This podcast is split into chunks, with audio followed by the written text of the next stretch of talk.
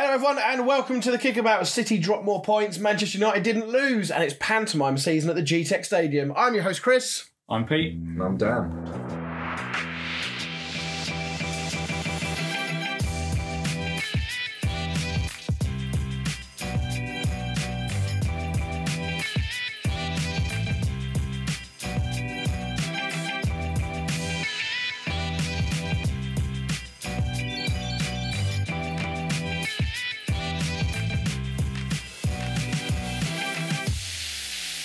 Everyone and welcome to episode 155 of the Kickabout. It's a much better week this week than it was last week because all of our teams actually had decent weekends. No Lee, no Shearer with us tonight, so we're back to the kind of the original trio.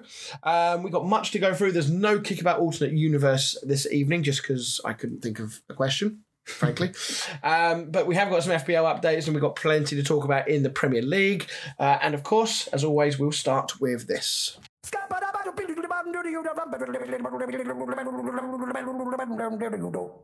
Dan the stat man. So aged 17 years and 229 days, Lewis Miley is the youngest player to score for Newcastle in the Premier League. He's the competition's youngest scorer since Who back in April 2009.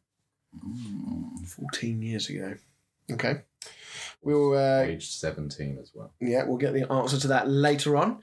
Right, quick FPL update. In fact, before we do that, because there was a slight caveat which will sort of lead into the FPL, want to quickly just mention, obviously, what happened at Bournemouth at the Vitality at the weekend. Tom Lockyer, of course, I'm sure everyone has heard, collapsed on the pitch, apparently has been confirmed, I think, that he did have a cardiac arrest. Was it a cardiac arrest in May as well? Yeah. Awful scenes. The game was postponed. We don't know yet what's going to happen to that game, whether the result will stand, whether they'll reschedule it, or whatever they're going to do. But yes, one of those things where all of a sudden football becomes very second. It was very nice to hear. There's been so many nice messages between both sets of fans, where Luton fans have been thanking Bournemouth fans, and obviously the medical staff from Bournemouth were helping as well.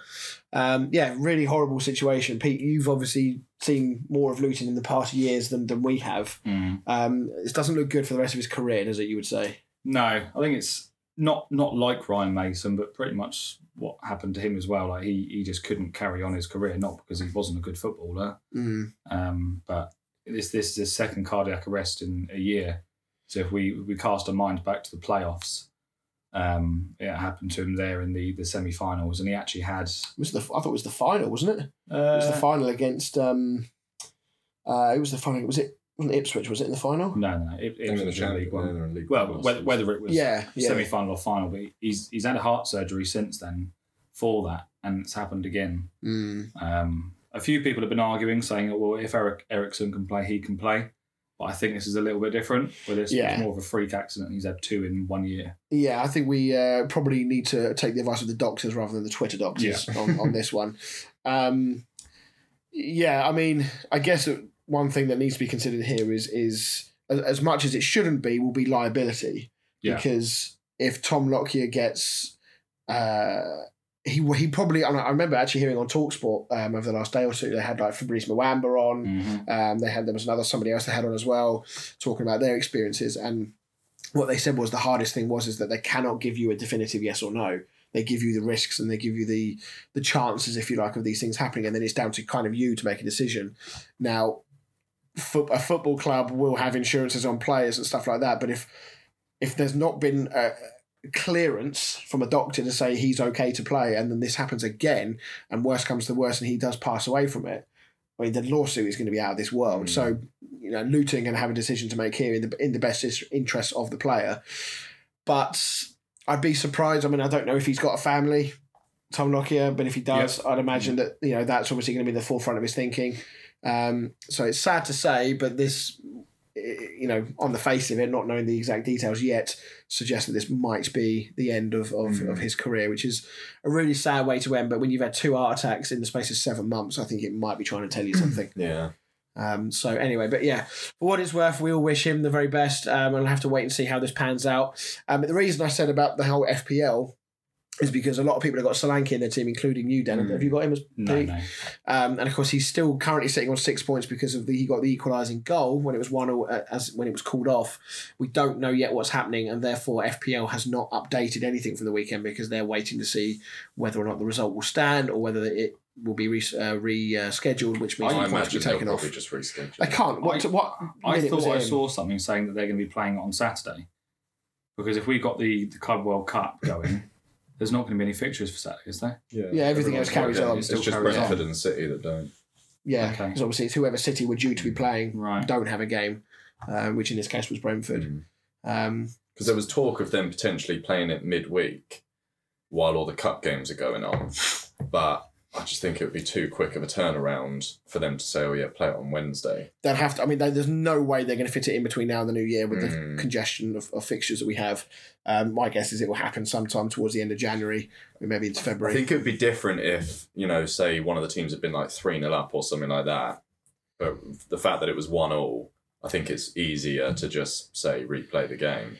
Yeah. And what do you know? Any ideas what minute it was in? Yeah, it was the 50th or something like that. It wasn't late into the second half. Right, Solanke scored, wasn't it? Yeah. So, I mean, if it had been in the 80th minute or something like that, then an argument could be made that you just hold the result and just sort of shake hands and walk away sort of thing. But I think that's too early to be doing that.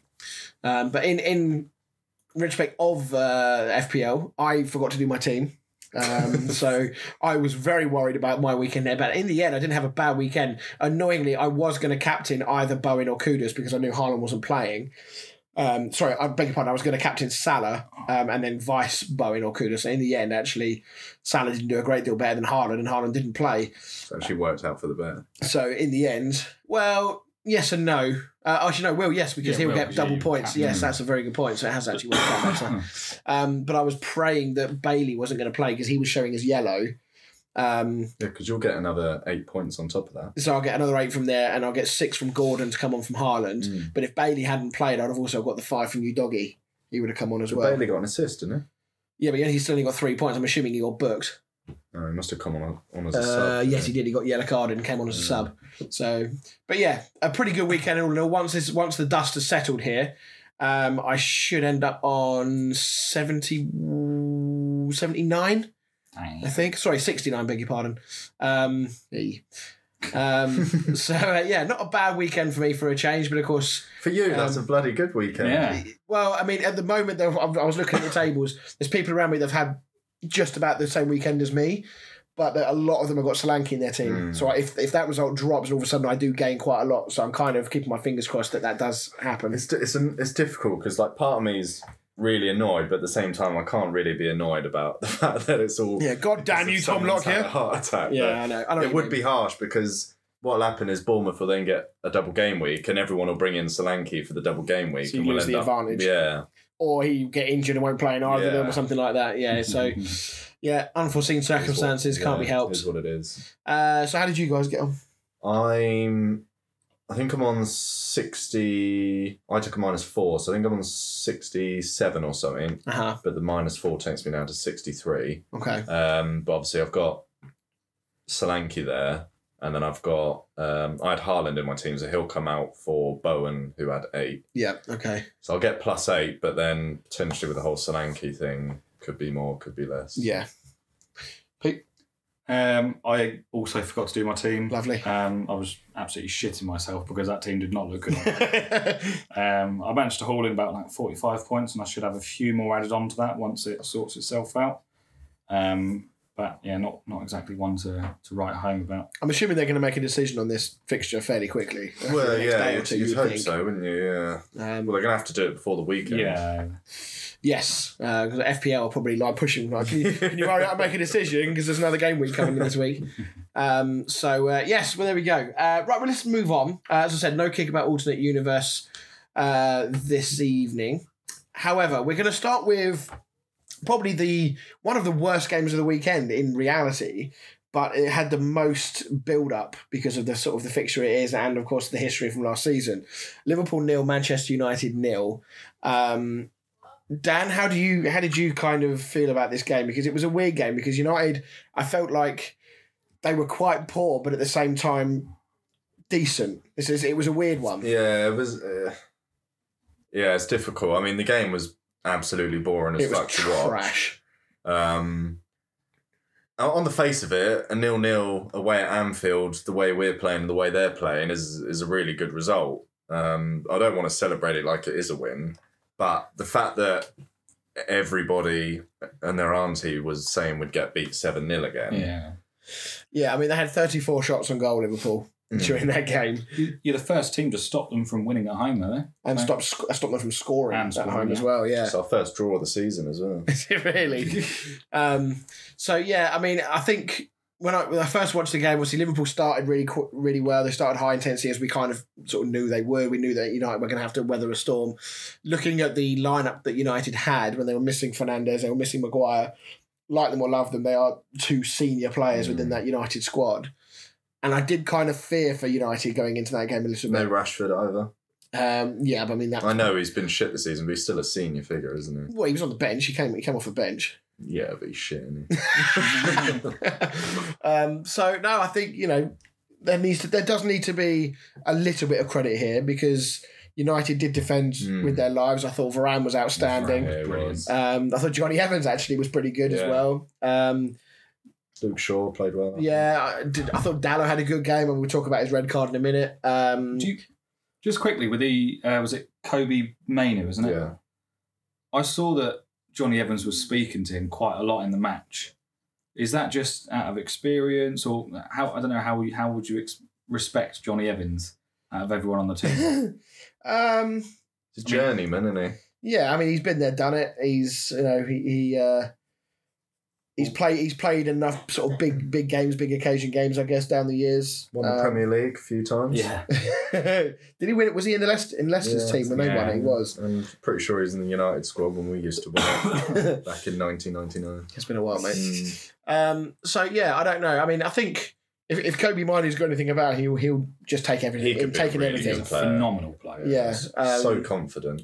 Yeah, I think United need to nurture that one, because he looks like a real talent for the future. And it won't be long before you're looking for a replacement for Casemiro, and he looks like he could be a natural step in. So, yeah, it's good to see him coming through. In terms of going the other way, though, it did have a little bit going the other way. It wasn't very often. It happened a couple of times towards the end of the match, but, they had one or two decent chances. It's difficult when McTominay's your number 10.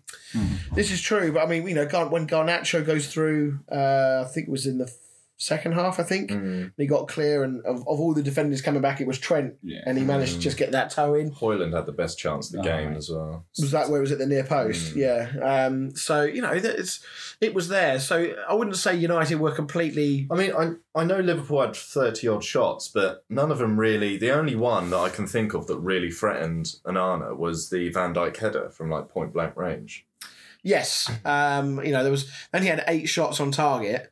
Most of them were all from sort of 20, 30 yards out there. Yeah, I mean, according to this, clear-cut chances was 1. Yeah, and from that was 34. Yeah. So yeah, I think United did very well to limit them. I thought Liverpool were very, very poor. Before we talk about Liverpool, though, what does this do? I mean, obviously, there's been a huge amount of talk about Ten Hag.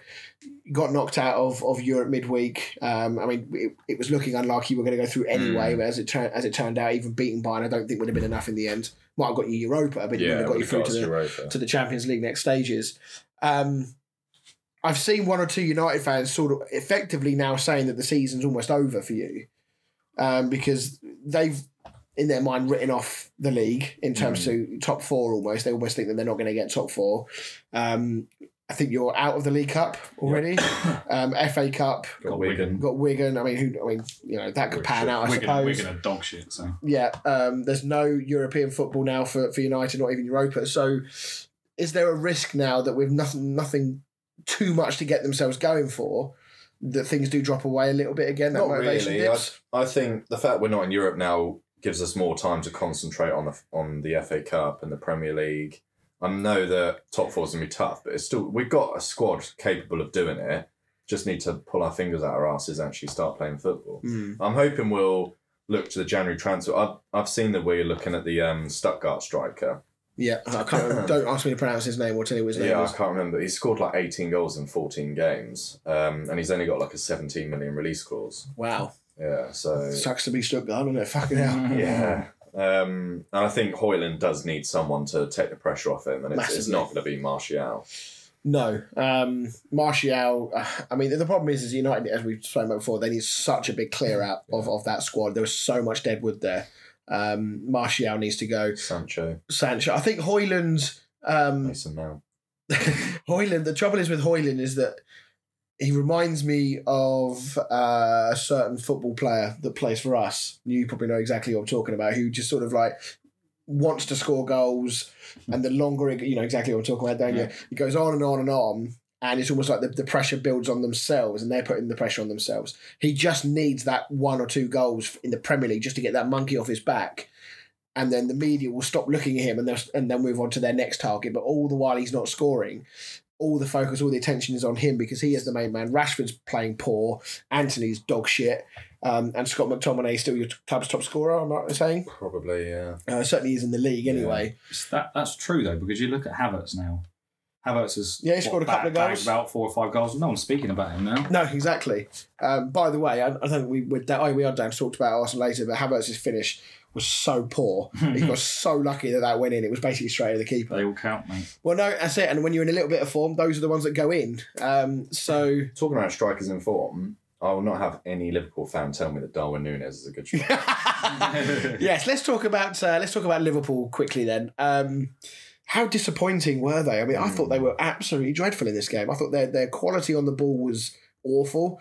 The decision-making from some of their players was so bad. But when Diaz, I think, sort of got tackled by Onana and the ball rolled out to Darwin, and then he just stood there, like, waving his arms at pal. I genuinely couldn't believe that he did that. Did you hear Jamie Carragher? Jamie Carragher, I think, had kittens in the commentary box when he did that. So what's he doing? He's got a tap. He didn't have a tap in it. I don't think he was going to get there. I don't think he would. But the very fact that I don't know if he looked at that ball and just assumed it was going out and therefore just tried to claim the penalty.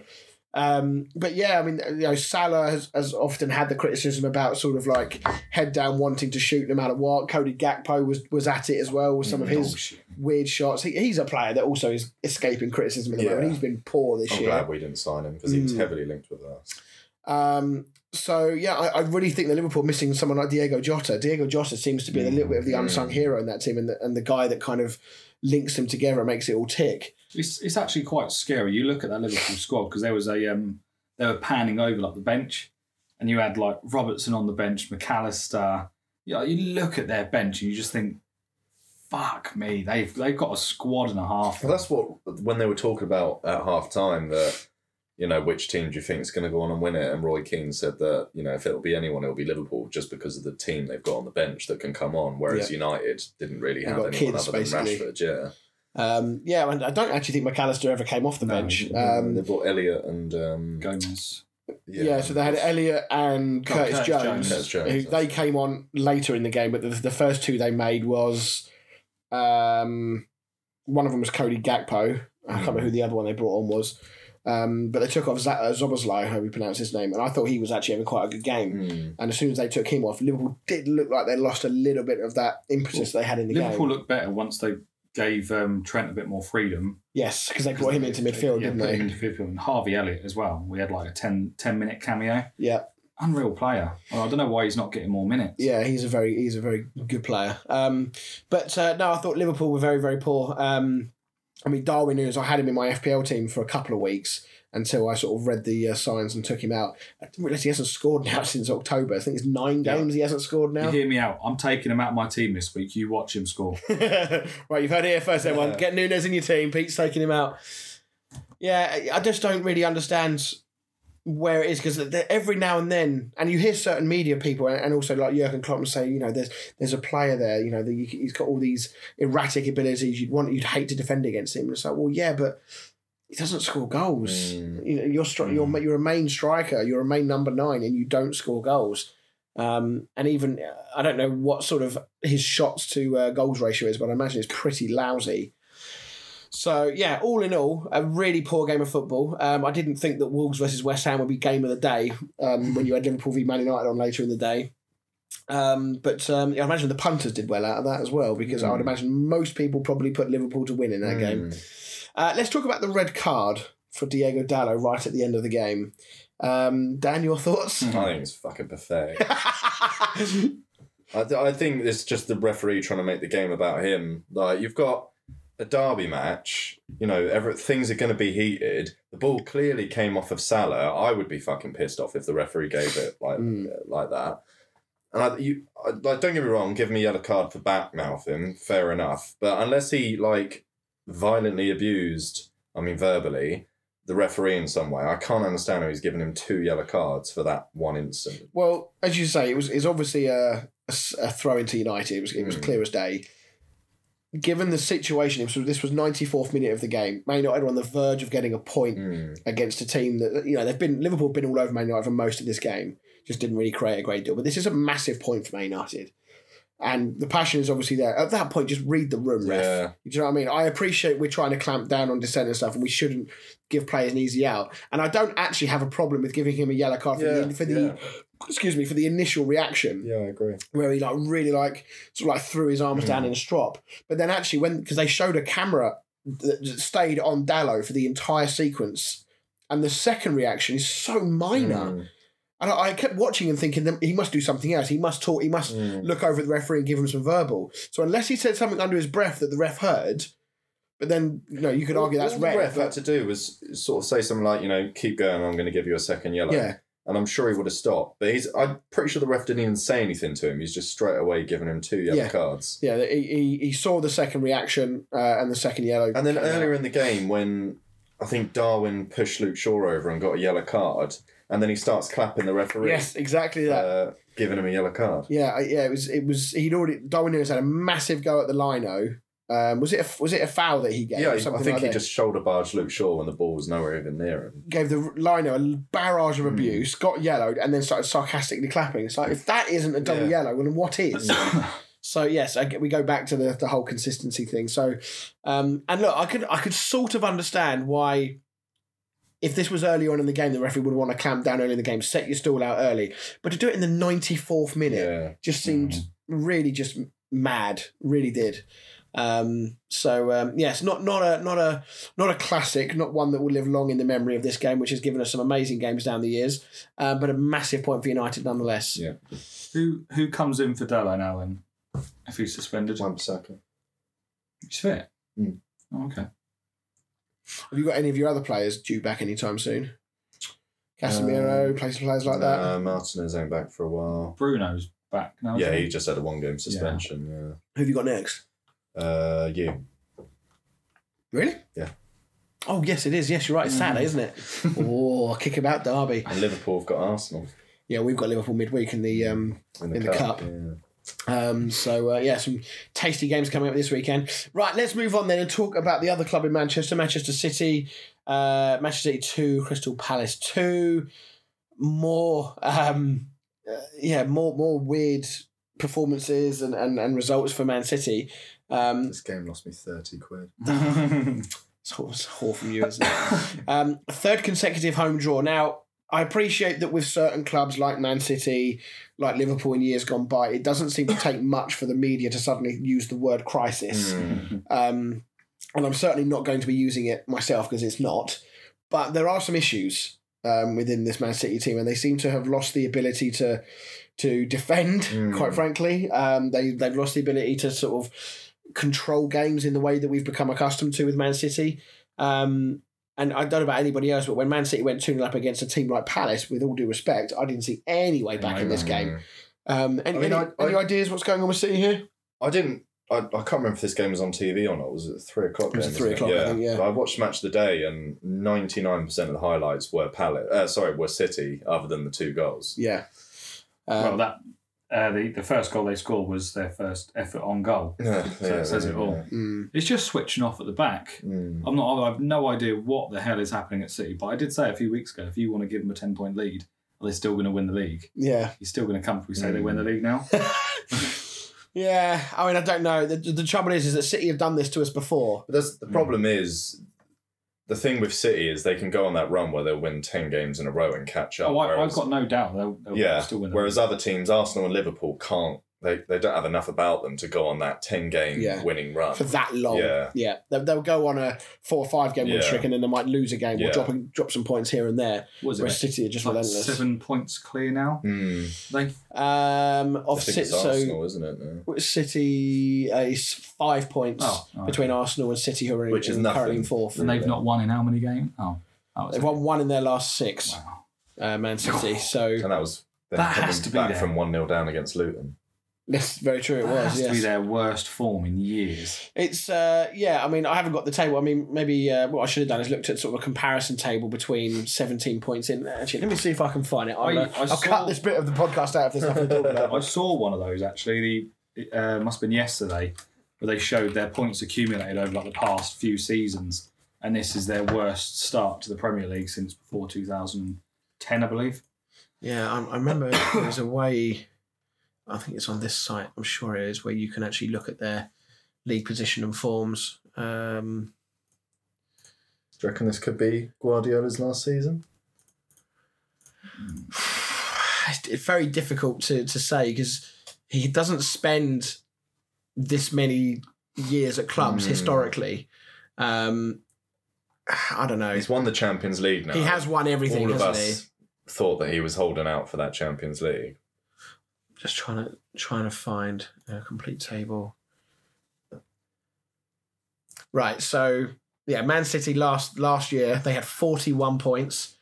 They won 13 games, drawn 2 and lost 2. This season they've drawn 4 and lost 3 and have 34 points. So they got more points this season.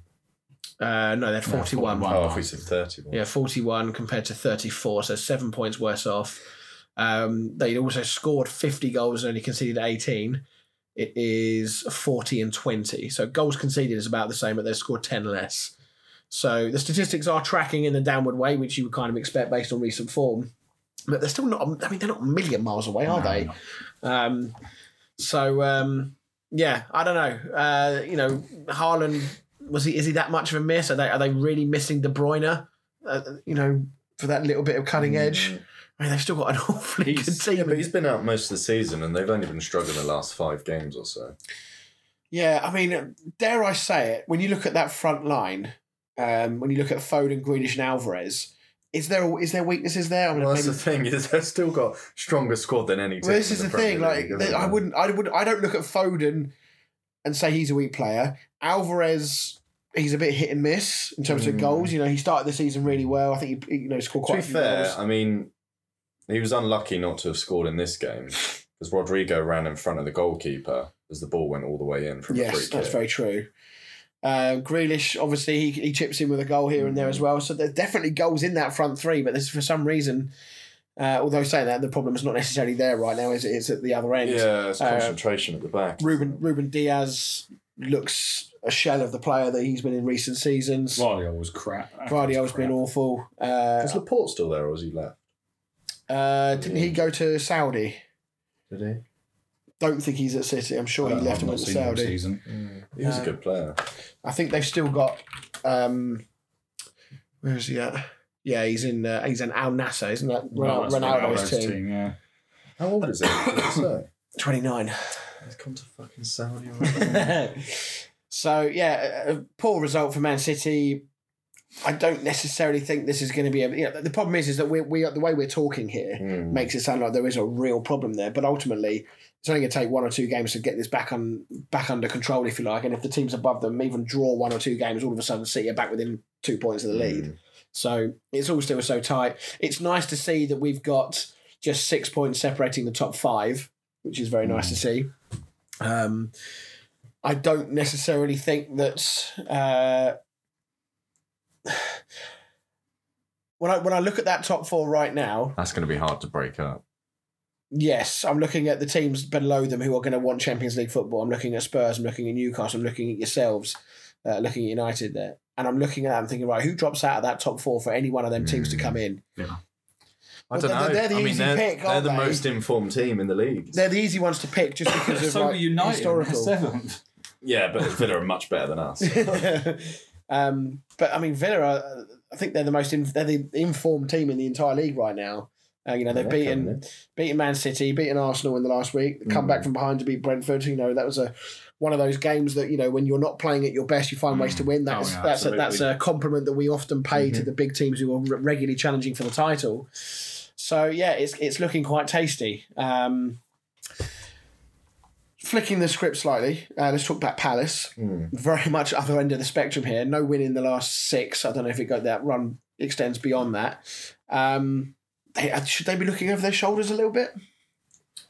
We always say they're never really in any danger, but I mean they're only eight points above the relegation zone.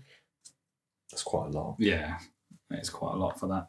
One win from Luton or Burnley or Sheffield United all of a sudden that makes a lot different. Those three teams don't really win games. If you're saying one win, they've all had a collective of two wins all season. In 17. All right, fucking look. We've got to build a narrative on this show, guys, right? Work with me.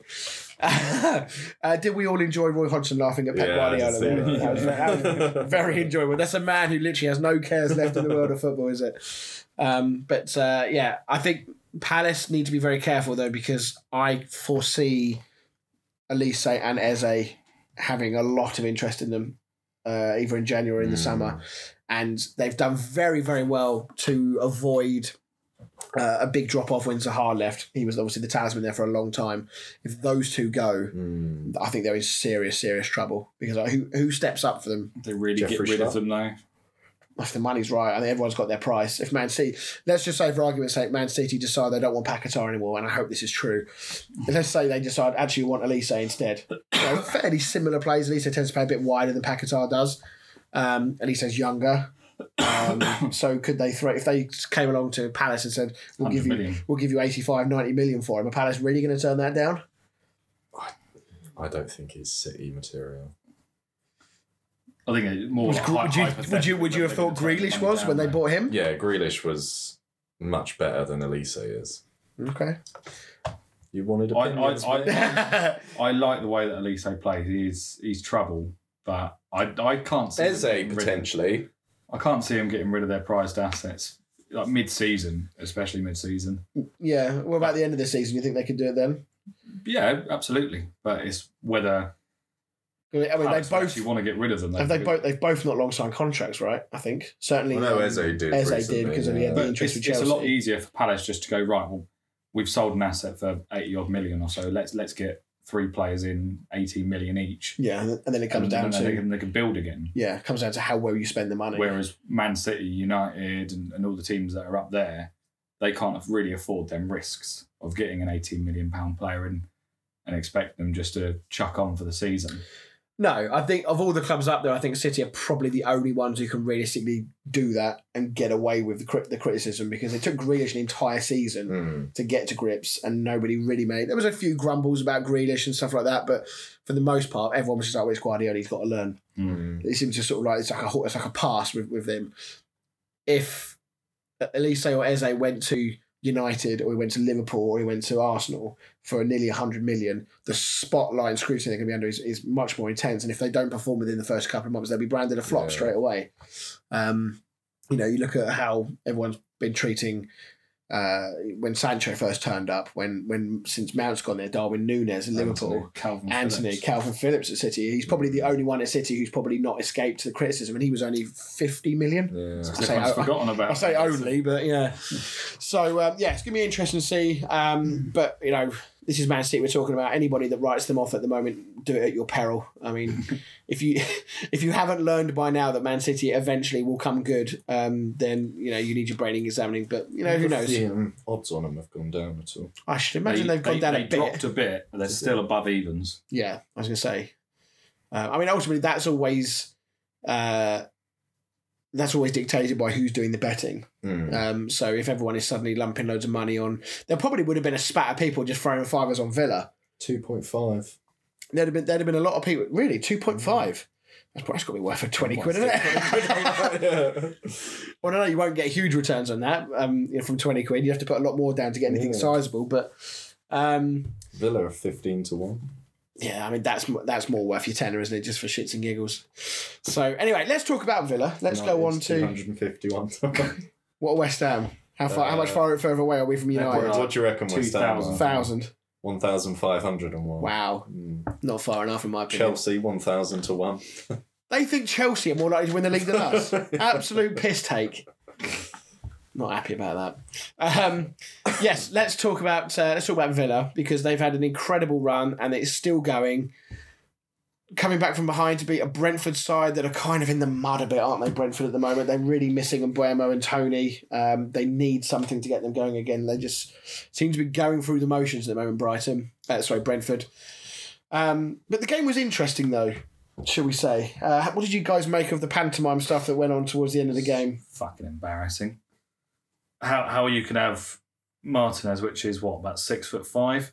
He's not exactly a small and... He's not skinny, is he? No. Trying to get bodied by was like Neil Maupay. No way, I'm not having that. I mean, it was it was stupid for Maupay to do it. He was obviously trying to garner a reaction. Mm. He was trying to wind Martinez up. Yeah. But obviously what ensued from that was embarrassing to see what Martinez did. Then it got worse. I think, I can't remember, did Watkins, had he already scored? I think he had. Watkins had already scored.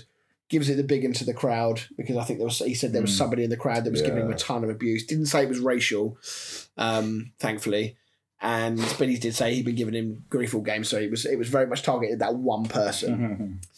Mm-hmm. Then of course I think it was Leon Bailey actually did the back pass. I think it was. So that would have been Martinez. Yeah, that would have been a lovely minus fucking free for me if that got in.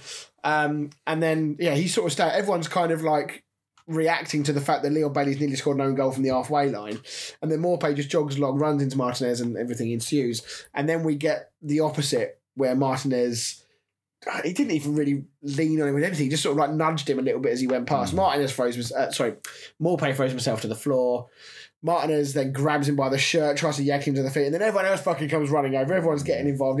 Everyone's calling each other a cunt. Everyone's pushing each other without actually doing anything, and then Kamara gets sent off for slapping someone in the face. I don't understand. How can Kamara get sent off for that when Martinez has literally tried resurrecting Maupay off the ground? Yeah, I mean, the most interesting thing was I saw Unai Emery was going mad at Martinez trying to get him away. Did you see John McGinn's reaction to Kamara? No. So John McGinn was, obviously, he's club captain. He was absolutely seething with Kamara for doing what he did. He saw what Kamara did and knew straight away he was going to get sent off. And he went livid at Kamara. He was like, right, fucking... You could see him like in his head go, what the fuck are you doing? Mm-hmm. And you think for a Villa side right now who are in a position that they are, they can't afford to get... They don't need to get involved in stuff like this. You're winning the game. Let Brentford do all of that stuff. Just focus on what you're doing. You're obviously doing stuff right. You don't need to get involved in it. But anyway, I put it to you guys about Villa. Where can they go? You know, is this a realistic title challenge? Is this a realistic top four? I think title challenge, no, but top four, definitely. At what point... I think they'll be the Newcastle of last season. Yeah.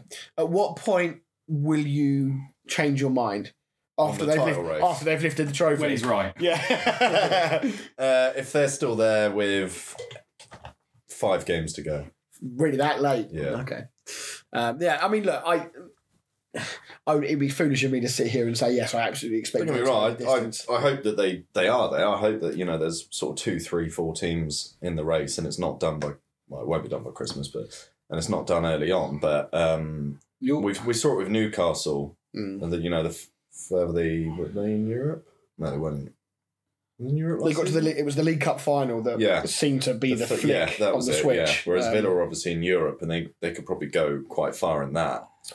Yeah, I mean, I would. To be fair, if Villa don't win that Conference League, I think that's a bit of a miss, because they're easily good enough to win that competition. Not that anyone cares about that competition. But... You don't care about Europe at all, do you? I just think when you look... I'll fucking nibble on that, don't you worry. When you're looking at it realistically, though, you've got City, which aren't going to stay fourth, so they've lost that position there. Spurs, they've still got the likes of... Well, Doggy's got to come back now. Maddison. Van der Ven. Newcastle as well, got a load of players out. United, hopefully they actually flick a switch at some point in the season. We've got players out as well, if I can mention that. Yeah, that's what I'm saying. You'll then flick your switch as well and find some form. So they've got a lot of competition coming up. You need to respect where Villa are, but ultimately it's just a little bit of a love goals story at the moment. Yeah, so I just noticed that of all the teams in and around Manchester United, their goals scored is absolutely embarrassing. Yeah. Your conceding is not horrendous. No, we've had quite a few clean sheets. I think Onana's had the most clean sheets.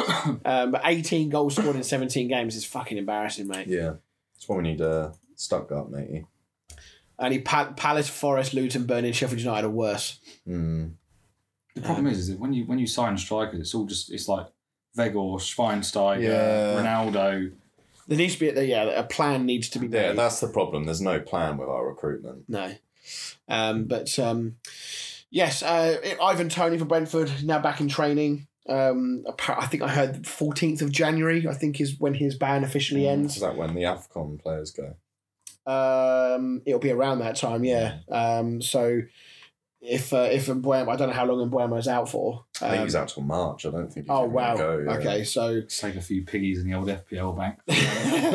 So, yeah, Ivan Toney is, they are literally... praying for his return and for the imagine he comes back and gets injured first game, that would be literal, that would be horrible for them. I don't think they're in any danger of getting relegated or anything silly like that, but they do need to be a little bit careful because they're in really bad form at the moment. They're not scoring goals, and they can't stop conceding them either. Is Frank in danger? No, I don't think. I think he's got more than enough credit in the bank there at Brentford. Unless this slide continues for another 7-8 games, then maybe have that conversation. But this is quite, I think, top of the chopping block at the moment. Steve Cooper.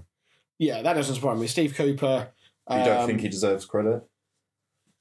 I just think that the pressure that will come from the matey in the chairman, the Greek guy, the money that he spent on that team, the players they brought in. Whenever they lose a one year. Yeah, he is so massive for them, isn't he? I watched that game on Friday night, and holy shit, one of the worst games of football I've seen in a while.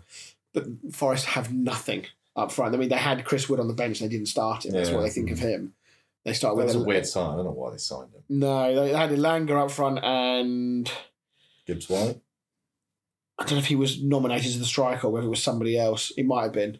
But they're just toothless up front. They really are. If Spurs, really wanted to, I think they could have probably gone on and won that game a lot more comfortably. They made our work of it in the end, I felt, and they got the job done. But I just feel like with Brentford, Thomas Frank's got enough in the tank. I don't think he's in any danger right now. But if we get to the middle part of January and they've not really picked up many points, I don't know what their run of fixtures is like in the next little while. They've got us soon. Fixtures, so... Obviously, no game this weekend because of the City postponement. Wolves, Palace, Nottingham Forest, Spurs, City. So some winnable games here, certainly in the first couple. But yeah, they need to start picking up some points. I think what will keep as you said earlier, I think what will keep the heat off of managers like him and Roy Hodgson is the fact that unless Luton, Burnley, and Sheffield United start winning games. Teams are going to be reasonably comfortable that they've only got to win one every three games and they'll keep their heads well and truly above the water anyway. So, right. And just before we go on, obviously we talked about the Kamara red card. What about the Ben Mee red card? Any complaints there from you guys on this one? I can't actually remember. So this was where I think it was a free kick or a corner. Ball got cleared. Leon Bailey gets there first and Ben Mee is... coming back and lunges at him and catches him halfway up his leg. For me, it was a red card, but I just didn't know whether you guys thought. It looked worse slowed down. Another one of those, but not really one that you can argue with. It wasn't the best red card of the weekend. The best red card of the weekend. Is that what it's coming to now? Is we're judging red cards by excitement factor. Red card of the month. Yeah.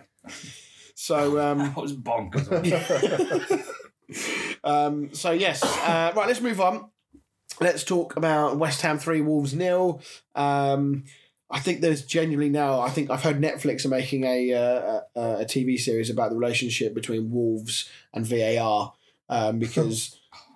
What is going on? I'm a West Ham fan, so I will say that I don't think Kufal should have just been given a red card. He could be in fucking jail for that challenge on... I don't think it was... what was the guy's name?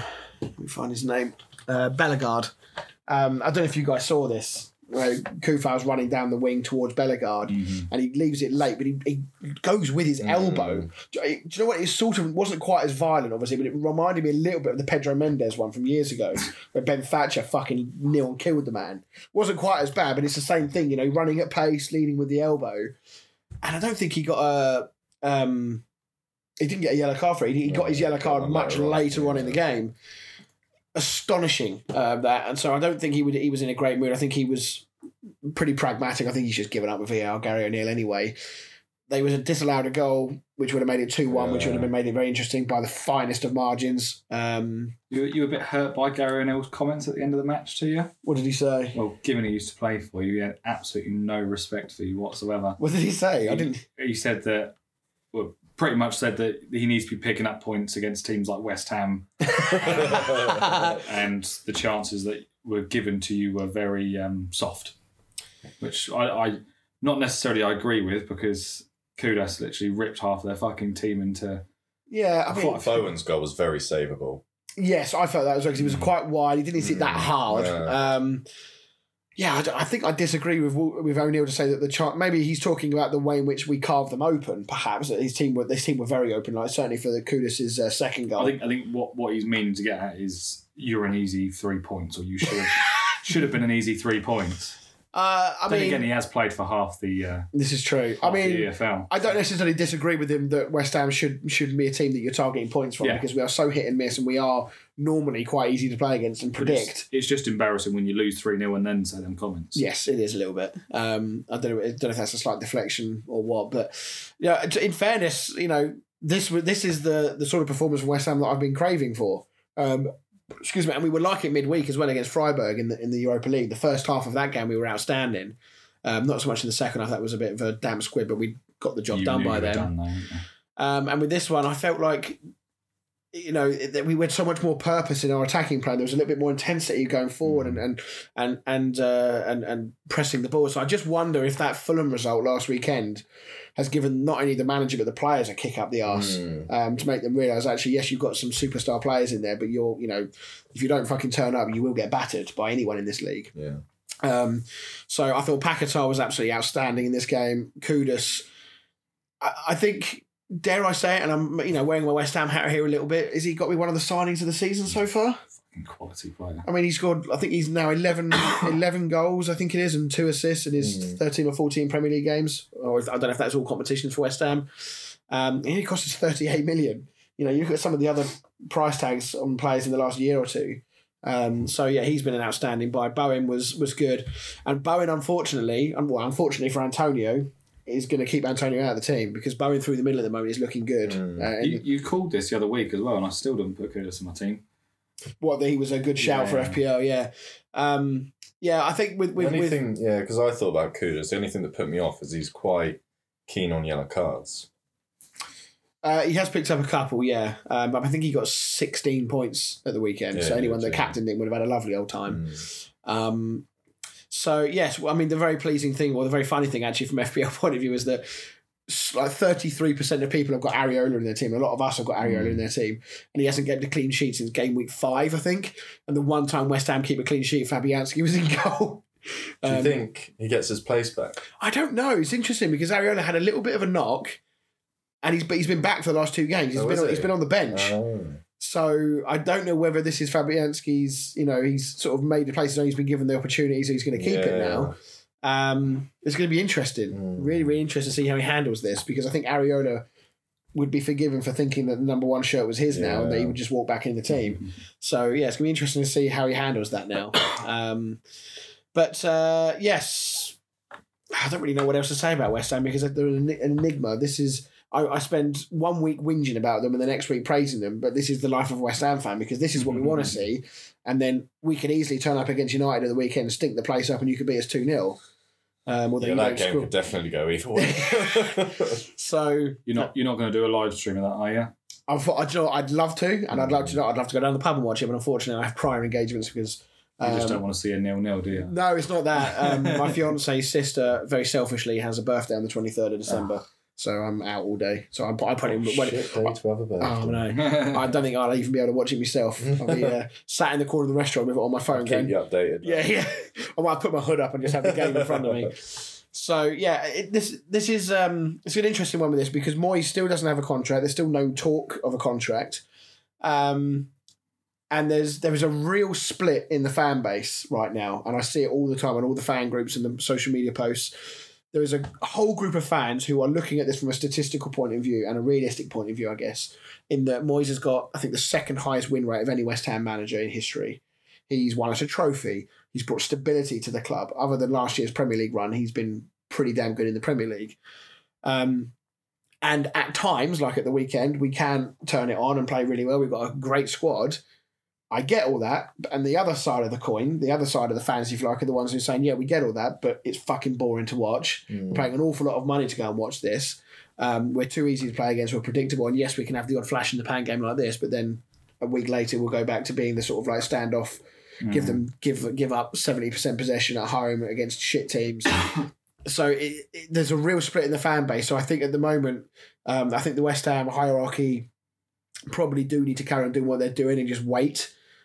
Because if there is any signs of improvement from Moyes, i.e. he gets them playing like this a little bit more regularly, then you'll start to see more of those West Ham fans come back into Camp Moyes. And I don't think any of them have necessarily got, apart from a few idiots, who've really got like I absolutely want him out of the club now at all costs. I think it's just a case of, look, get him to change his tactics and we'll all come back. We'll all come back onto his side because no one is going to dismiss what he's done and the achievements that he's brought to the club. And look, we can all take the piss out of the Conference League, I get it, but it's still a night that will live on in the fans' memories for a long, long time.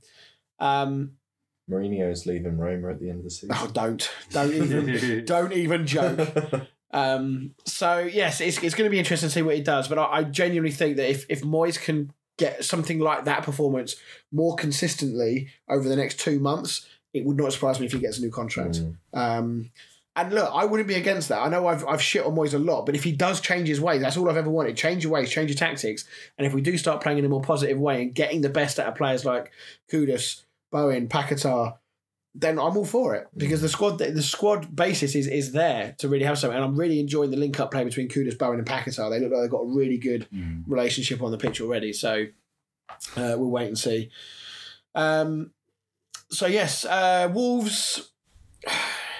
I don't know if you guys saw this game on Super Sunday, but I actually felt like Wolves, again, did okay. I watched the second half. I didn't catch the first half. But, yeah, I think Wolves, the start of the season, I was a bit, like, iffy, but they've started to pick up and they look like a tough team to play against. I know you obviously smashed them, but they do look like a tough team to play. We were just clinical. I think they're missing Neto. Massively missing Neto. Matthias Cunha, I really like. I think he looks really good and really lively. I don't know what their financial situation is right now. Obviously, I know they offloaded a lot of players in the summer to counteract some of the issues they had financially. So I don't know what sort of spending power they're going to have come January or at the end of next season. But it does feel like this is the sort of side that's going to need a little bit of extra help if they're going to maintain Premier League statuses over the next year or two. But I think Gary Neal's stock is rising though. Yes, I think he's done a really good job there, but I can't imagine he's going to be writing a Christmas card out to the people who work at Stockley Park at VAR. Right, let's move on. Let's talk Burnley against Everton. I mean, Everton. Do we need to? Is Sean Dyche not getting the credit that he deserves right now? Do you think? Well, they'd be above Chelsea if they didn't have a points deduction. So right now they would be far off us. They'd be on 26, and with their goal difference, they would be one goal behind Brighton, so they'd be in 10th, but on the same points as Brighton. So they'd be 1 point behind you and 2 points behind us. Yes, and more to the point, they'd be 3 points behind Newcastle in 6th. So, I know they have. I think they have actually appealed this. If they get some of those points reduced, even half of those points reduced, they're all of a sudden they're knocking on that door, aren't they? But then they've also got another points deduction coming, haven't they? So no, it's just the one charge. I thought they had multiple charges already that gave them the total of 10 points. I'm pretty sure they've got another points deduction coming. So we'll see. I mean, it doesn't matter. They're still not going to get relegated with that at this rate. But I think that what we've now seen is Everton have now completely and utterly bought into the Dyche way of football. You know, it's not pretty at times, but it's incredibly effective. Burnley 2.0. It really is. And he out-Burnleyed. Burnley, didn't he? So at Burnley, at his old stomping ground. So, yeah, I think a huge amount of credit has to go to Sean Dyche, because it looked at the start of the season, as we said last week, that it was going to be a real tough run for them. But they look confident. Pickford in goal. As much as I can't stand the fucking bloke, because he makes every save look like it was 10 times harder than it needs to have been. He's playing really well defensively. They're not conceding many goals. I think they're a decent striker away from having a side that really could start causing some problems. But, outside of Villa, I think they're one of the form teams in the league, aren't they? Let me just sort by that. Yeah, they're the second informed team in the league right now, just behind Villa. Why just stick it back to the Premier League? Yeah, absolutely. I mean, I don't know if they get what they'll get off the back of the appeal. They might get half of the points taken away, but even if they get half of those points back, that would take them into 12th. In fact, no, that would take them to 11th on goal difference. And they'll be 1 point behind Chelsea in 10th. So I don't really think they get the points deduction reduced, though, because then that sort of makes the Premier League a bit of a joke, really, doesn't it? It does. So the Premier League needs to be careful. The only way that Everton can maybe get that back, if they can prove somehow that the charges levied against them were not as bad as, you know, they've said they were, or whatever it may be. But Everton have worked with the Premier League on this, so it sort of feels like, well, hang on a minute, you gave us all the information to charge you with it. Are you saying that information was wrong? Like, I don't know how that would work. So, but yeah, if they have another points deduction coming, I mean, that's going to be a real kick in the teeth, isn't it? While the investigations against City carry on. Dyche is going to fucking upgrade again, isn't he? Yeah. Turn into the Undertaker. I think Sean Dyche is turning into he's the 2023 Sam Allardyce, isn't he? He's just like that unfashionable manager that people sort of love to hate. Sounds like he's had laryngitis for the last 20 years. And I think he's just doing a really good job, I have to say. I really take my hat off to him, because under quite bad circumstances, I mean, look at some of the managers that have been at Everton in the last 5 or 6 years and how many of them have failed. I reckon he's probably favourite for next England manager. What, Sean Dyche? Yeah. Oh, would you be happy with that?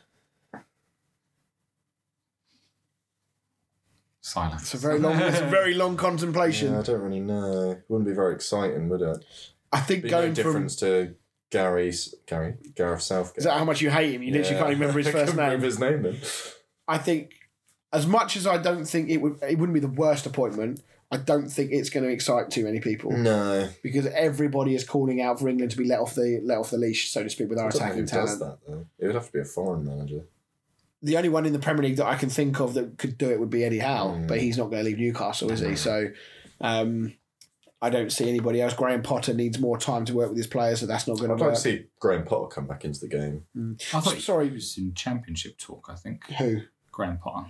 Well, on that note, there's been some rumours in the last week, hasn't there, about him going to United, because apparently Ratcliffe wants him. That wouldn't be a good move. No, you don't think that would work out? No. There's too many big egos at United. I don't think he's got enough about him to... Don't get me wrong, footballing-wise, I think it'd be great, but ego-wise, I don't think it'd cope. The thing is for Graham Potter is I think that he needs to be careful with his own reputation, because he has burned himself a little bit by going to Chelsea. I think a lot of people will give him a bit of a free pass because they will accept that the Chelsea job was a bit of a poison chalice and that he got screwed over with signings he didn't want, etc., etc. Well, if he then goes to Man United, goes into what is arguably a worse club from a hierarchical point of view, players who are all over the place with disciplinary issues, etc., etc., and that doesn't work, where does his career go from there? The problem is, a club like Brighton, he was given 3-4 years to get it up to scratch. You know, there were no expectations other than stay in the Premier League. Yeah. You go to clubs like Chelsea and Manchester United, you don't get 3 or 4 years. No, they want instant results. All of those clubs, I mean, Chelsea have done it. They did it with while Potter was there. You know, they were talking about, we've got a plan, this is a long-term project. They're using the same terminology now with Pochettino. But you can guarantee if Pochettino goes on a bad run for, 10 games and loses 7 of his next 10. Well, even now, both him and Ten Hag have their excuse every time they lose is, it's building blocks, it's all coming together. It's become a get-out clause. Yeah, it's just so easy to say that. It's a PR spin now, isn't it, that terminology? But fans and the media, to a degree, see through it. Yeah. They know what... would you take Ruud van Nistelrooy? the manager. Ooh. Where's he currently? PSV? Yeah, no, he was at Feyenoord. Feyenoord. I don't know if he's still... He left at the end of last season. I'd take Van der Sar as director of football. Yeah. I think you take the Chuckle Brothers. Yeah. Yeah. Director of football. No, I probably wouldn't take Van Nistelrooy. What about someone like Michael Carrick? No.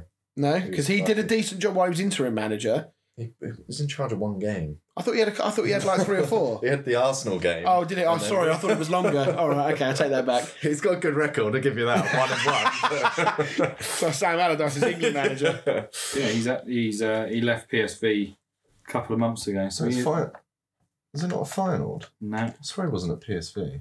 PSV Eindhoven for a year. I mean, he's literally looking at Google. I'm sure he's right.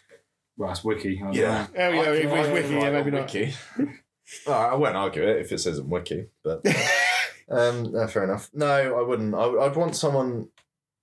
It's pointless getting someone from the Dutch league, which literally just got Ten Hag. You know, if Ten Hag can't do the job, Van Nistelrooy ain't going to be able to do the job. Mm. Yeah, I just don't know whether or not the next person that comes in... I don't know what type of manager I literally need. Other than... I literally think of all the managers out there, other than Guardiola and Klopp, I don't know who could genuinely turn things around. Ancelotti? Maybe. Zidane? See, Zidane's a funny one. I'll tell you who would fucking sort your lot out. Diego Simeone. Yeah, they would be a good one. They would be deaths at Manchester United. He's effectively bringing Roy Keane in. Yeah, Diego Simeone. I mean, the football would be dire. Yeah, but you'd get boring football. They would be running. Yeah, Zidane. I don't really know how to take him as a manager because I know he won like the Champions League and stuff at Real Madrid, but he had like one of the best Real Madrid teams, and he's not done anything since. Like, he's not got a job. Why has he not been at any other club? Mm. I could just imagine that Ancelotti, as soon as like Anthony does some step overs, just does the eye route. Yeah, yeah. Well, I'm dead. Better than what Diego Simeone would fucking do to him, though. Imagine Simeone at United. Just imagine Sancho like doing what he did to Diego Simeone. Yeah. Honestly, there'd be murders. There'd be absolute murders. But I don't, as I say, all jokes aside, I don't know what type of manager United, if they were to part company with Ten Hag, who do you bring in? Because you've tried the disciplinarians, you've tried Ten Hag, who comes in with a different brand of football. You've tried the best friend. In fact, what is left? Yeah. Other than maybe Emma Hayes, you bring her in, see if they won't say shit to a woman, and see if she can get them going. I don't know. I really don't know what is left for United if they do that. So. We shall see. But the strange thing is that you're still only 6 points off fourth place. Mm. Despite everything that's happened, you're not positioned in a particularly bad spot right now. So we'll have to see how the rest of the season pans out. But hopefully it doesn't start on Saturday. Anyway, we went off on a tangent. I don't know why we're talking about United. Yeah, it was only because we started talking about Graham Potter. So yes, I don't think we talked about the England job actually, wasn't it? First? That was it. Actually, that was a very wild tangent. Let's rein it back in and carry on talking about Burnley and Everton. Let's talk now about Burnley. We're talking about managers under pressure. Kompany's surely got to be one of those, isn't he? I don't know, it's so hard to answer that though because he done so well with them last season. He got them playing like a IKEA version of Man City, but it's just really not working in the Premier League. They've not got enough money to really get any decent players in there, and his modern style of football is just not working. I thought he'd have been the most prepared because of his experience. Yeah. Well, I think that. I mean, they had the transfer. Did they not have the transfer embargo last season? It didn't come into effect. It's not come into effect. I think if they get relegated, it will. Right. Which means that will probably really roll them down the hill quite a fair bit, even with parachute payments. But so Burnley staying in the Premier League is more huge of a must than it is normally for any other team. I don't know what it is with Kompany because you know you can see when they play, you can see what they're trying to do.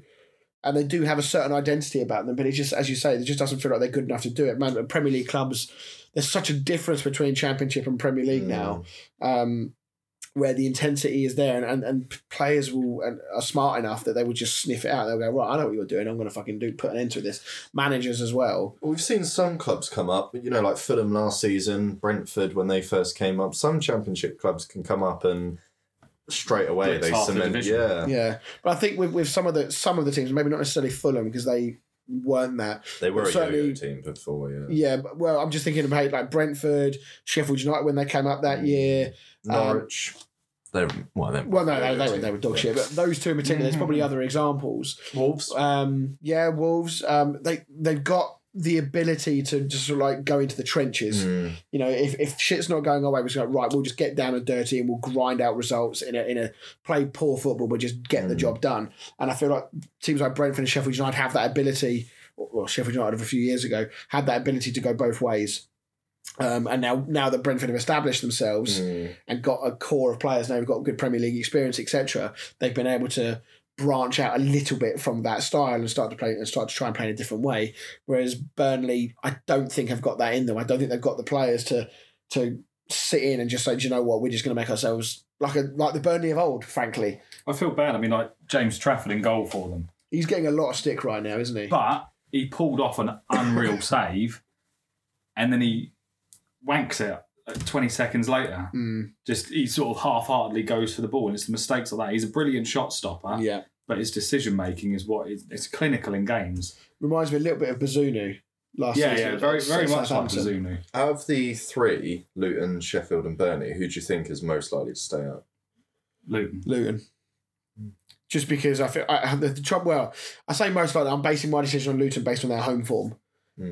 Losing Lockyer though is massive for Luton because he's captain, he's a leader. If he doesn't come back, I mean, he's not going back in the short term, regardless of what happens with this.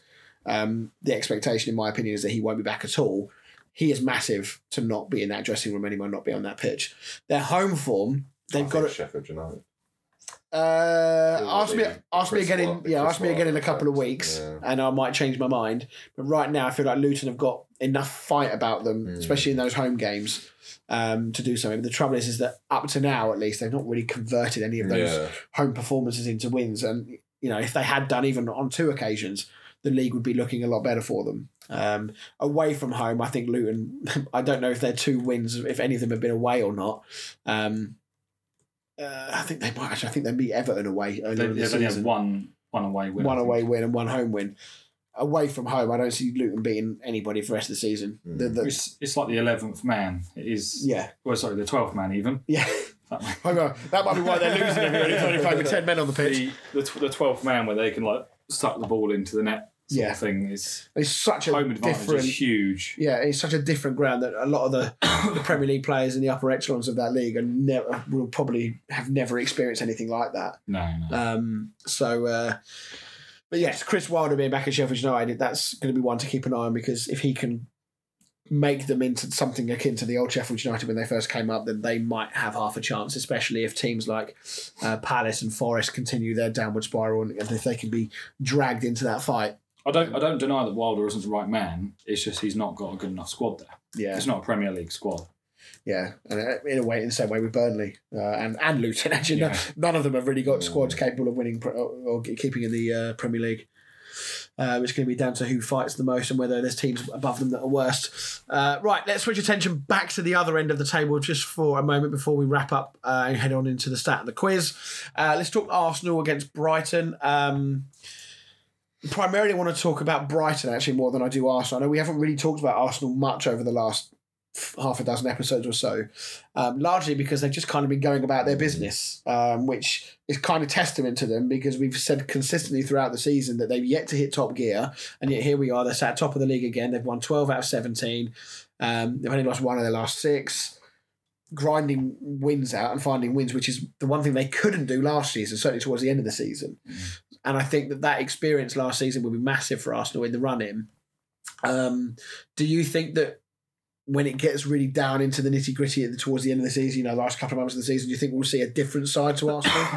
I think this is the first time any team has stopped Brighton from having a shot on target or something. It's the first time they've not scored in... Oh, yeah, so yes, the first time that they've not scored and conceded in the same game for about 19 games, I think. So, yeah, no, all credit to Arsenal, and we will go into deeper detail about them, I'm sure, at some point in the future, but we just wanted to make sure that everyone's aware that we're not ignoring Arsenal because we don't like them. It's just that they've been doing really well. But I don't like them. Well, yeah, I don't like them. It's just that they, you know, they've been kind of going under the radar, which I think actually Arsenal fans will be quite happy about, because the less people talk about them, the less pressure that comes along with it. But, yeah, I still think Declan Rice has been incredible for them, and I think he's really given them another dimension. Isn't he? He's incredible. But yes, I want to talk about Brighton, because we've talked a lot tonight about managers under pressure and stuff like that. Should De Zerbi be getting a little bit more criticism than he's getting right now? Is it because he's earned so much praise for when Brighton were high flying that all of a sudden everyone's kind of giving him a free pass? Well, they've done one in Europe. They're through to the knockout stages, aren't they? Yeah. They top their group, didn't they? Because they beat in the last minute. Yeah. I just feel like maybe teams have found Brighton out a little bit in the last couple of months. I think they're just struggling with the rotation. Yeah, I think it's quite hard to transition between that European football and. I mean, you've topped your group. You've been playing good football. The problem in the league now is that Matoma, Ferguson, and that they've just totally dropped off in terms of getting goals. Yeah, and that is where Brighton have been picking up quite a lot of their points, is by getting those gritty goals. Yeah, so I'm just trying to find if there's an easier way of being able to see their fixtures, because for all of Sky Sports' website... If you just go on a Brighton player and then you can look at fixtures that way. Does it show it better than that? Yeah. Oh, okay. Any one of them? I meant on FPL, but... Oh, sorry.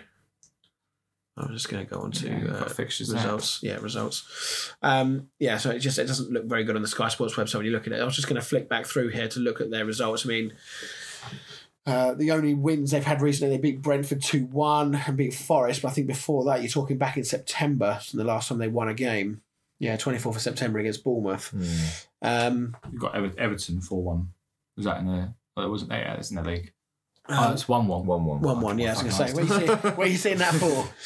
I mean, I don't know whether I'm being unnecessarily unfair on Brighton, because they are still having a good season. As you say, European adventure is something I'm sure they're absolutely loving, being at their first, I think it's their first ever European adventure. Yeah. Problem is you assume them to be up there because they were last season, whereas we were surprised last season because you expect them to be mid-table. These sort of clubs will always struggle as soon as they enter European. I mean, Wolves did. You know, now they've dropped off. Yes, we did. We struggled, actually, in fairness, we struggled more with the Conference League last season than we did with the Europa League the year before. We got relegated last season. It's weird, we struggled more with technically a more inferior competition. At least you wouldn't have been the only club in Europe that were playing in the Championship, right? If you did get relegated. Do you remember who that was? Pompey. No. Wigan, wasn't it? Wigan. Yeah. After they beat City in the final, yeah.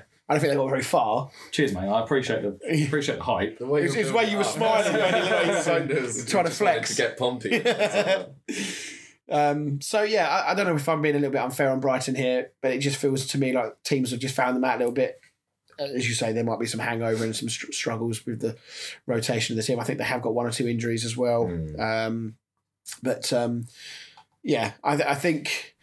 it depends what Brighton fans want, because I imagine that Brighton fans, I mean, I don't actually know any Brighton fans personally, but I'd be surprised if they're not loving life right now anyway, because they're having a European adventure. They're still only 3 points off of sixth place. I held that in. What? I sneezed. Oh. I didn't even know you'd done it, mate, so that was how good it was. Oh my God. Just let it out, mate. I can edit it out. It's fine. Don't kill yourself. God, so yeah, fucking eyes. God. I think Brighton fans will be very, very pleased with how things are going. And I suspect that even if they get to, let's say, for example, they get to, I don't know, the quarterfinals of the Europa League, and they don't make Europe in the Premier League, I still don't think they'll care. I think they'll still think, do you know what, we've had a brilliant season, some fantastic European nights. And we've had a decent season in the Premier League. Let's go again next season, sort of thing. So I think that probably is helping De Zerbi a little bit. In much, actually, now that I give it a bit more consideration, in much the same way that Moyes got away with it a little bit last year. Yeah. The European adventure almost took over from the Premier League form. They're still in the cup, I think, aren't they? What, I'm pretty sure they've got a quarter-final game coming up.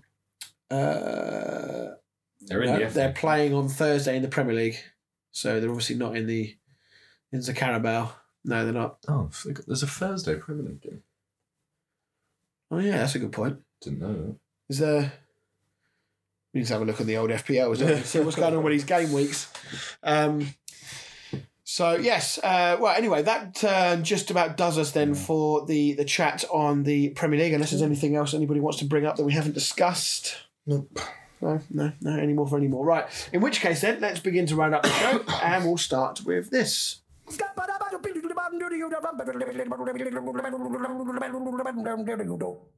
Down the stat, man. Aged 17 years and 229 days, Lewis Miley is the youngest player to score for Newcastle in the Premier League. He's the competition's youngest scorer since April 2009. Who was that? So it doesn't have to be a Newcastle player. Not necessarily a Newcastle. The only two players I've got in mind are Wayne Rooney or Ross Barkley. No. Neither of them. I was going to go Wayne Rooney, to be fair. 2009, 14 years ago. How old would I have been 14 years ago? No. So I'm just thinking. The reason I say that is because I was going to say Theo Walcott, but I know he's roughly the same age as me, so that wouldn't have worked out. Fabregas? No. Youngsters in that time. I mean, we were still in the bloody Premier League at that time.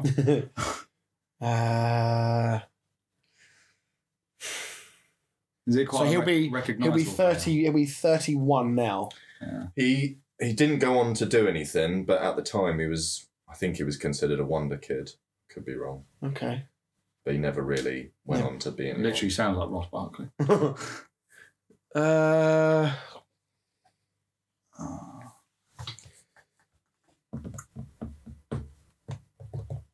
Would he be on LMA?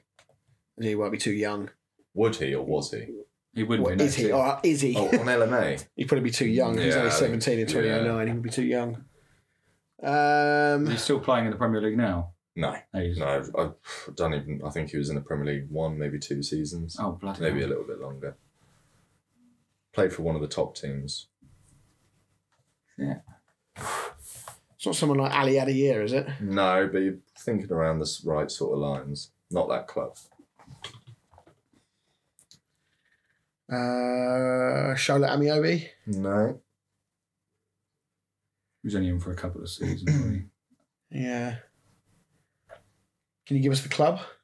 Yeah, Manchester United. Good now. I almost said Ronaldo there, but then you said he wasn't. Like, he didn't really go on to achieve anything.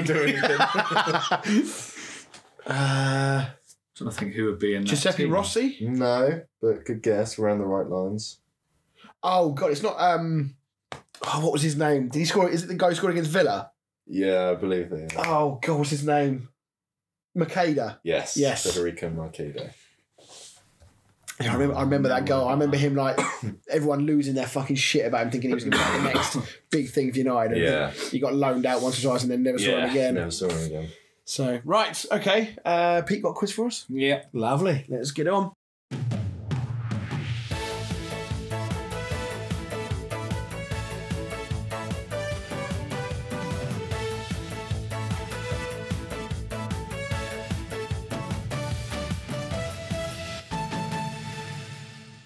Dan, what's the score?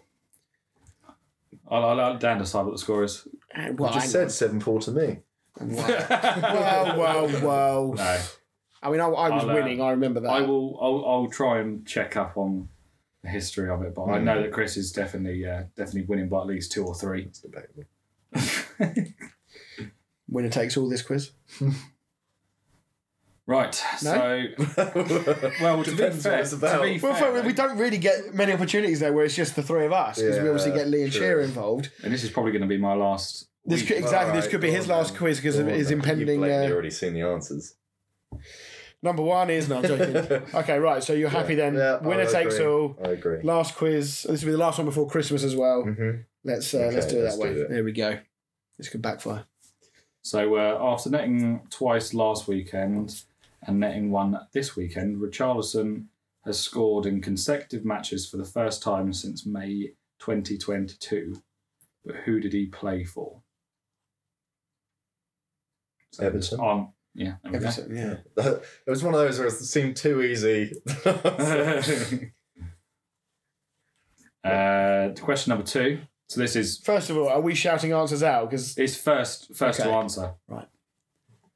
So I'll give Chris Dan the benefit of the doubt for that one. But yeah, that's fine. That's fine. Fastest answer, yeah. So Luton are one of only two Premier League teams who are yet to what this season? Keep a clean sheet. Yeah, that's it. 1-0. Mauricio Pochettino has lost his last two Premier League matches before this week. The last time he suffered three consecutive defeats was in December 2013, but who did he manage at the time? Spurs. Dan, Southampton. 2013? Oh, yeah, 10 years ago. Which Man City player scored a hat-trick in the fixture last season against Man City and Crystal Palace? Haaland? Yeah. No. 2-2. God, another one. It seemed too obvious. I was trying to think outside the box. So Newcastle and Fulham. Who was Fulham's manager the last time they won at St James's Park in May 2009? Martin Yole? Nope. Fuck me. Who else would it be? McGrath or whatever his name was. No. Oh, Felix. Mm. I'll give you both a hint. It's not. No, I don't think he ever managed them. Scott Parker was one. No, too, way too late. I'll give you a hint. Go on. They're still managing in the Premier League. Who was Pep Guardiola? Fulham's manager the last time they won at St James's Park in May 2009. Roy Hodgson. That's it. Oh, fucking hell. Matter of elimination because he's the only one that's nearly 100. Yeah. So that's 3-2 to Chris. Where are we?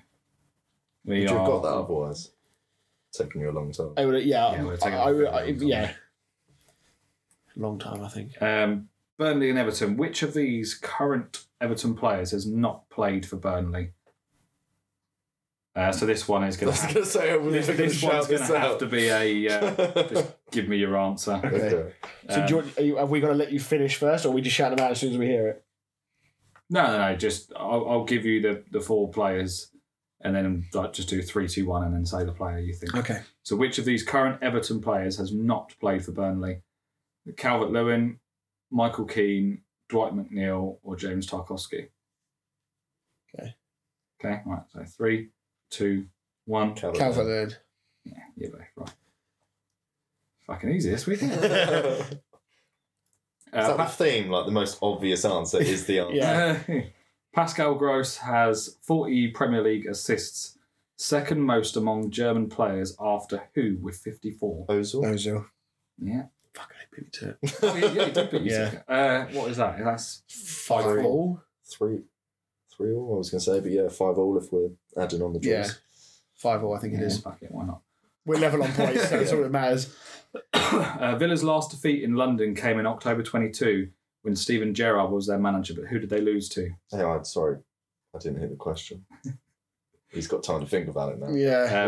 Villa's last defeat in London came in October 22 when Steven Gerrard was their manager. But who did they lose to? West Ham. No. Crystal Palace. No. Chelsea. No. Brentford. Spurs. No. Arsenal. No. Fulham. Yeah. Literally every London club. I almost said QPR and I was like, no, they're not in the Premier League. Yeah, I was starting to think of championship teams then. Does that put you in the lead? 6-5, yeah. Yeah. Okay. Right. Wolves have scored in every Premier League match this season except one. Which team kept them out? West Ham. No. We just beat them 3-0. Yeah, before that. Sorry, mate. Two teams have scored. Man United. Yeah. Uh-huh. First game of the season, you beat them 1-0 or 2-0 or something? Oh, it kept them out. Yeah. Okay. And the last one now. So that kind of means it. You win, doesn't it?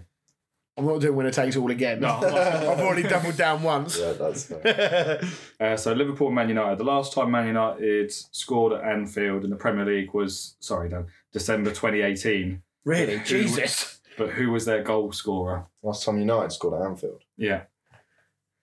So they haven't scored at Anfield for 5 years. Yeah, that's fucking hell. Bit of a downer of a question to see us out on, but 5 years ago, who was playing George Best? No, close. Tevez? No.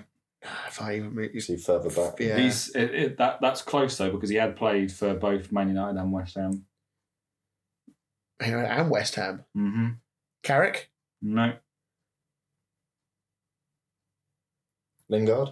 Yeah. Oh, good shout. Yeah, I was about to say you both fucking hate him. Yeah. Yeah, Lingard. Well, there we go. Another that quiz. Is a mental stat. Quiz victory. That is a mad stat. Another quiz victory for me. The good news is though is that Dan's probably got a little one before he has to worry about the forfeit. Is that 3 now? He's going to start turning in his grave before he gets forfeits. No. Like chuck a fucking straw down there. It's time. Yeah, I don't mind losing these quizzes. Nothing ever happens. yeah, I need to sort that out, don't I? Three forfeits now. Maybe I can team one up, do one after the other, and one. You're gonna have to set his car on fire at this rate. Break his knee again.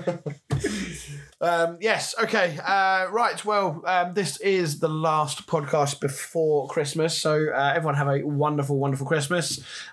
We have not actually discussed this, have we, in terms of what's happening between now, because we've got a load of fixtures this week. Then there's next Monday. Christmas Day Eve, yeah. Unless we do maybe the Wednesday, the 27th, because that helps us. That covers off any that have been on Boxing Day and then any during the day on the 27th. I don't think I'm going to have time to squeeze in a podcast this week. No. Towards the end of this week, there's just too much going on. So yeah, okay. So we'll say the 27th is the next time we record. So that will release on the 28th.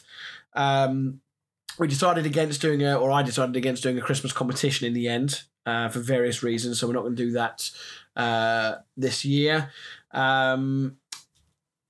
So yeah, I don't think there's anything else to say other than LMA obviously will be out tomorrow. I hope if anyone watched it, I hope you enjoyed last week's LMA, by the way, because that took me a long fucking time to edit.